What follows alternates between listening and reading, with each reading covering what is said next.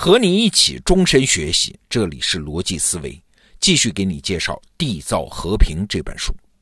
昨天我们说到，美国总统威尔逊提出来十四点和平原则，很好吧？但是一旦落实到现实政治当中，哪儿哪儿都开始不对劲儿啊！一系列具体问题它解决不了嘛。那今天我们继续深入一步，理想主义的问题还远远不止于此啊！理想主义还有两种内在的逻辑缺陷。我们先说第一个啊，就是理想主义表面上会整合大家的意见，哎，谁不欢迎理想呢？尤其是那些美好的理想。但是理想主义实际上有一个副作用，就是它扩大了潜在的矛盾。我们来看看是怎么回事啊。你看，威尔逊刚开始给到全世界的希望是巨大的呀，美国那么强大，有道德上的优越感，他的主张还很美好，主张各民族自治嘛，主张成立国际联盟解决争端嘛，哎，我们今天听起来也觉得是一套很完美的方案。那处在那个时代的人被打仗给打惨了呀，他当然对喊出这样主张的大哥大啊抱有期待。所以威尔逊刚来到巴黎的时候，全欧洲的广场、街道、火车站、公园都贴着威尔逊的名字和海报啊，海报上用硕大的字写着我们要威尔逊那样的和平啊。意大利士兵在他的画像前面下跪，法国名人争相在报纸上赞美威尔逊。全世界不仅是欧洲啊，从阿拉伯到波兰，从希腊，甚至包括咱们中国，所有要争取民族独立的人都指望威尔逊和他背后的美国来主持公道。哎，一个理想主义者啊，特别容易被这种山呼海啸的称颂所迷惑。这种称颂背后是啥？是更高的利益期待呀。理想主义的感召力非常强大，人人仰望，但是也让每一个人的预期超过了他的现实力量。现实世界的均衡，那是要靠妥协来实现的。但是现在有了理想主义的旗帜，每个人的利益诉求都被调高了。哎，那你想，再达成现实中的妥协就更难了嘛？期望和期望之间的裂缝被扯大了嘛？我们来举个例子啊，德国人在一战后期，他愿意停战，其实也和你威尔逊宣布的十四点和平原则有关系的呀。第一次世界大战打到一九一八年的时候，德国虽然是精疲力尽，但是他并没有败啊，德国的军队是在法国的领土上。好了，现在你威尔逊的十四点和平原则一公布，德国一看，哟吼，不错呀，这位新来的美国大哥他也不主张我战后赔偿，他宣布的各项理想听起来也那么美好，哎，在这个基础上不打也行啊，战后反正有美国人主持公道，我们德国人也不至于太吃亏。哎，你想，德国人愿意停战跟这个心理因素是很有关系的呀。所以威尔逊的理想主义在当时给了德国人不切实际的期待。你想，哪有那么便宜的事儿啊？哦，你打完了你撤，你还不赔偿，法国人怎么可能答应呢？所以啊，等到巴黎和会结束，拿出最后的停战协定让德国人签字的时候，哎呦，上面又是巨额赔偿，又是裁军缴械，又是领土切割，那德国人当然有一种上当受骗的感觉啊。二十年后，希特勒发动第二次世界大战之前，反复就强调，第一次世界大战我们并没有败啊，是一系列人在背后捅刀子呀。那你想，希特勒指的捅刀子的人是不是就包括美国总统威尔逊？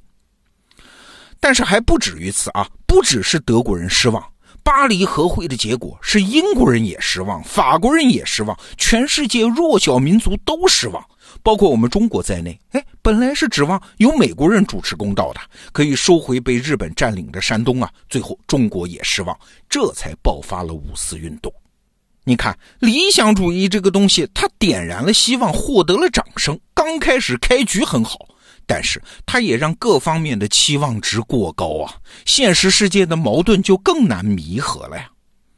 其实啊，就在威尔逊坐船去巴黎的路上，他就说了自己的担心啊。他说啊，我好像看到了一场辜负众望引发的悲剧，我真心希望是自己感觉错了。哎，威尔逊没错啊，美国确实拿自己的理想主义辜负了全世界的期望。这是理想主义的第一个内在的逻辑缺陷。还有第二个，那就是理想主义总有一种自我完美的倾向啊，这就会导致他必须忽略一部分现实。就好像你要画一个理想主义的原型啊，那你只能在脑子里想，一旦回到现实，你想在纸上把它画出来，那就没有那么圆啊。所以你为了那个完美的理想，你只好不在纸上画，忽略一切纸上的真实的原型。我们还是举一个巴黎和会期间的例子。当时法国人呢，一直希望给威尔逊安排一次战地巡视，就是你看看刚打完仗的那个战场。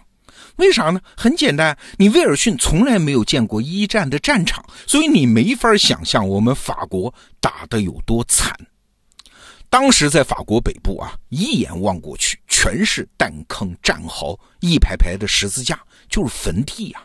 法国有一万五千五百平方公里的地区都被战争摧毁了，这是多大一片地方呢？哎，大概就是今天整个北京直辖市这么大一片地方，彻底被毁掉。那儿可是战前法国 百分之二十 的农作物、 百分之九十 的铁矿石和 百分之六十五 的钢铁出产地啊！现在连农田带矿山带工厂被夷为一片平地。在战争最惨烈的凡尔登地区，有一个词儿嘛，叫凡尔登绞肉机啊，那几乎是打得寸草不生。而对比一下德国呢，德国虽然战败啊，也很惨，但是它境内基本没受什么损失，工厂都在的呀，恢复经济以德国人的那个工业实力能花多长时间呢？而且啊，法国还有一个更深远的担忧，那就是人口啊。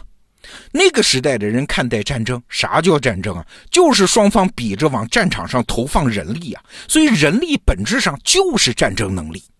这德国人口本来就比法国多啊，出生率还高，法国人不怎么爱生孩子，所以从长远来看，德国的战争潜力是比法国要好得多的呀。第一次世界大战，法国阵亡人数是多少？一百三十万。这对于一个总人口四千万的国家，这是一个骇人听闻的数字啊！哎，但是情况比这一百三十万听起来的其实要严重得多。你想啊，第一次世界大战的时候，军队还有传统道德的基本约束，不屠杀平民的，所以阵亡的这一百三十万人全部是年轻的军人啊。那法国年龄在十八岁到三十岁之间的男子，在第一次世界大战期间死了多少？你猜？死了四分之一，这就吓人了吧？而且因为法国是前线，法国受伤的就是缺胳膊短腿的人尤其多，是其他国家的两倍。那在这种情况下，法国作为战胜国，他当然要利用短暂的优势玩命的压制德国啊！这个时候不压制，以后就更没机会了。所以法国这个时候啊，不完全是意气用事，是法国出于自己国家利益的长远考量，才有这样的政策基调。那回到前面说的，为什么法国人希望威尔逊能去战区看一看呢？就是希望他能亲眼见到法国的这种惨状啊！或许美国人就更能理解法国总理克雷蒙梭的那些看起来非常苛刻的要求。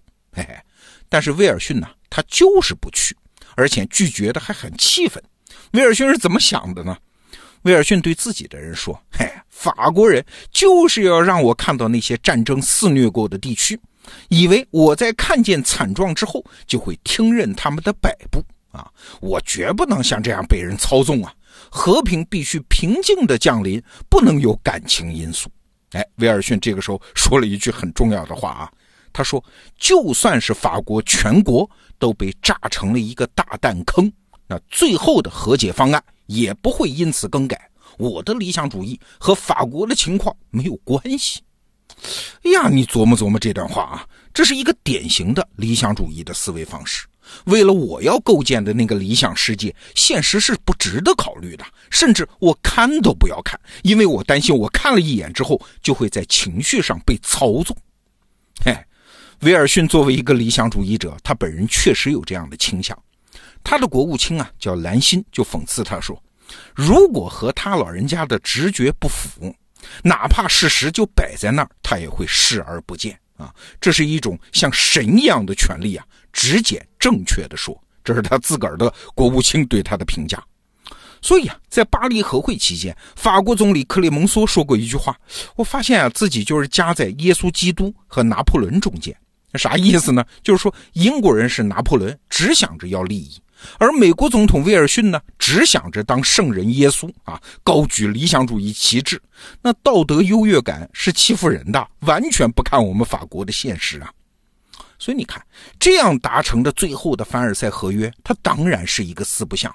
请注意啊，不是会议时间不够长，大家考虑的不够周到，不是在场的政治家不用心呐。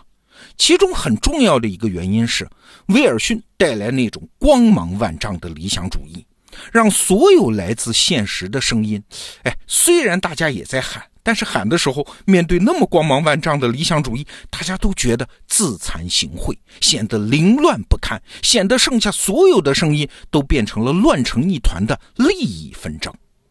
但是最后呢？最后巴黎和会开成了一地鸡毛啊，理想主义的东西只剩下了形式，而现实主义的因素又没有得到充分的考虑。哎，这样的巴黎和会啊，反而为二十年后的另外一场灾难种下了根子。好，今天我们为你介绍的这本书《缔造和平》，它的金牌版电子书，感谢中信出版社给了我们得到用户为期一周的独家全网特价，推荐给你。好，逻辑思维，明天我们继续聊巴黎和会，明天见。